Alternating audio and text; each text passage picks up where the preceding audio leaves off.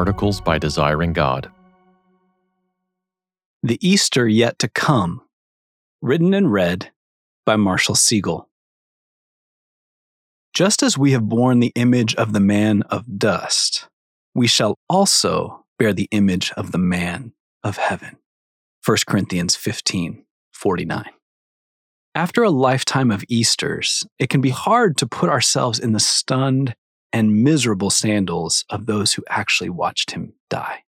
Sure, he had told them what would happen in unnerving detail, but it all was still so unthinkable. This was the Christ, and the Christ could do literally anything but die. And yet there he hung, and there he laid, his lungs emptied, his eyes vacant, his heart unbeating like stone. Were we fools to leave all we were, all we had, all we knew to follow him? The pale, unstirring body they now saw preached weakness, not strength, defeat, not victory, dishonor, not glory, despair, not hope. Why did we think he would be different? All these years later, we're so used to Sunday, we can hardly imagine the haunting hours before. When for three days, all their hopes lay dead in the tomb. But fools they were not. The body they buried, they would soon learn, was a seed that was about to sprout and bloom. Just another Sunday? What you believe happened early that morning will decide what you believe about everything else. Either Easter Sunday is the hinge of all history, its answer key and center of gravity, the inbreaking of a whole new universe, or it was just another Sunday. Either the once dead son of some obscure town walked out of his own grave, or thieves conspired to break in and steal his body. Either Christianity explains every longing and question of the human heart, or we are some of the most pitiful people who have ever been pitied. Either Jesus stayed dead that day, or he's still alive right now. Easter is as good a day as any to remember where we'd be if Easter did not happen. If it were only a beautiful, inspiring fairy tale, only a heartwarming hope to hold on to. If Christ has not been raised, the Apostle Paul tells us, your faith is futile and you are still in your sins. 1 Corinthians 15, 17. And so, two verses later, if in Christ we have hope in this life only, we are of all people most to be pitied. How pitiful then would your life seem if you were wrong about Jesus? Your life without Easter. If Christ did not rise, you are still in your sins. The forgiveness you thought you had found is just a fantasy. All the guilt and shame you had left beside the cross has really been hunting you all these years and will soon find you. The sins you thought were canceled are again your debt to pay every evil you've said or thought or done placed back on your shoulders. You have offended the one who can throw both body and soul into hell. And you have no advocate, no great high priest, no lamb.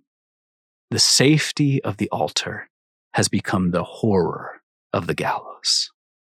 And if Christ did not rise, your faith is futile all the hope and effort and sacrifice you've made to follow Jesus have been a devastating waste. If he did not rise, he can't do anything for your sins.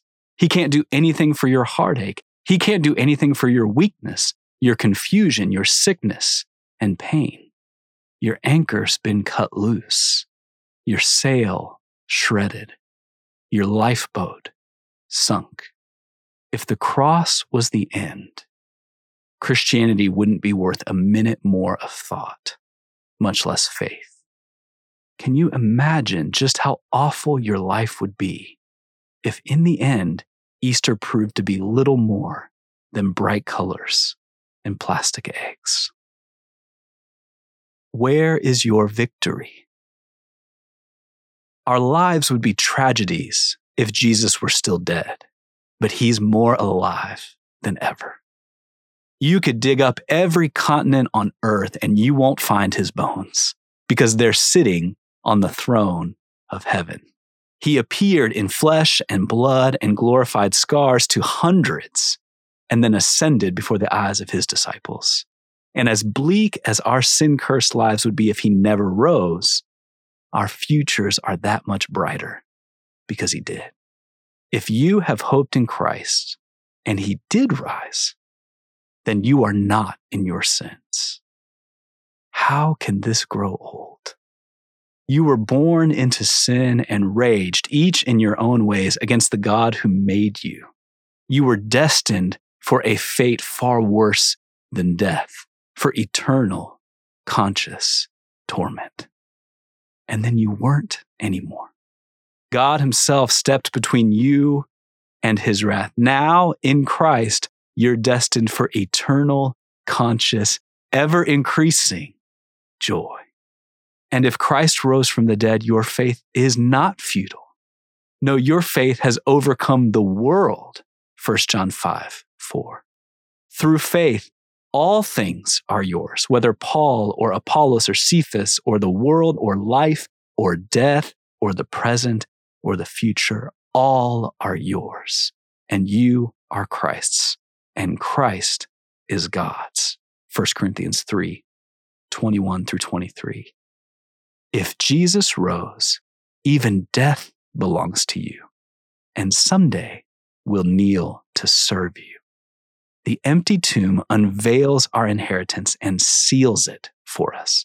Jesus has already sung the chorus, He'll one day lead for us. 1 Corinthians 15, 54 and 55. Death is swallowed up in victory. O death, where is your victory? O death, where is your sting? Our Easter Sunday to come. The apostle knew just how much hung on that unassuming cave outside of Jerusalem. And he knew how hard it would be to believe what happened there. And he knew it would be even harder to believe that the same might happen to us. That's why 1 Corinthians 15 is in the Bible, to rehearse the unavoidable galaxy shaking reality of Christ's resurrection for us and to prepare us for our own.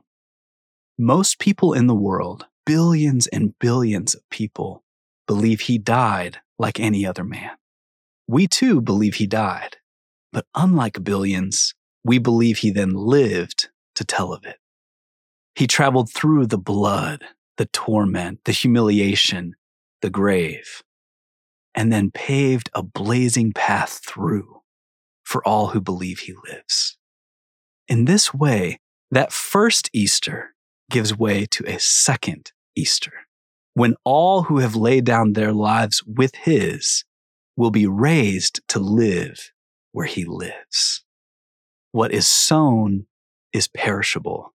What is raised is imperishable. It is sown in dishonor it is raised in glory. It is sown in weakness. It is raised in power. Just as we have borne the image of the man of dust, we shall also bear the image of the man of heaven. 1 Corinthians 15, 42 through 49. On that Easter Sunday to come, when graves all over the world are opened and emptied, we will not only see the man who conquered death, we will be the ones who conquered death. The bodies that will be laid in our graves will breathe and walk again. We'll not only be with the man of heaven, we'll be like him, pure, strong, immortal, glorious. For more resources, visit desiringgod.org.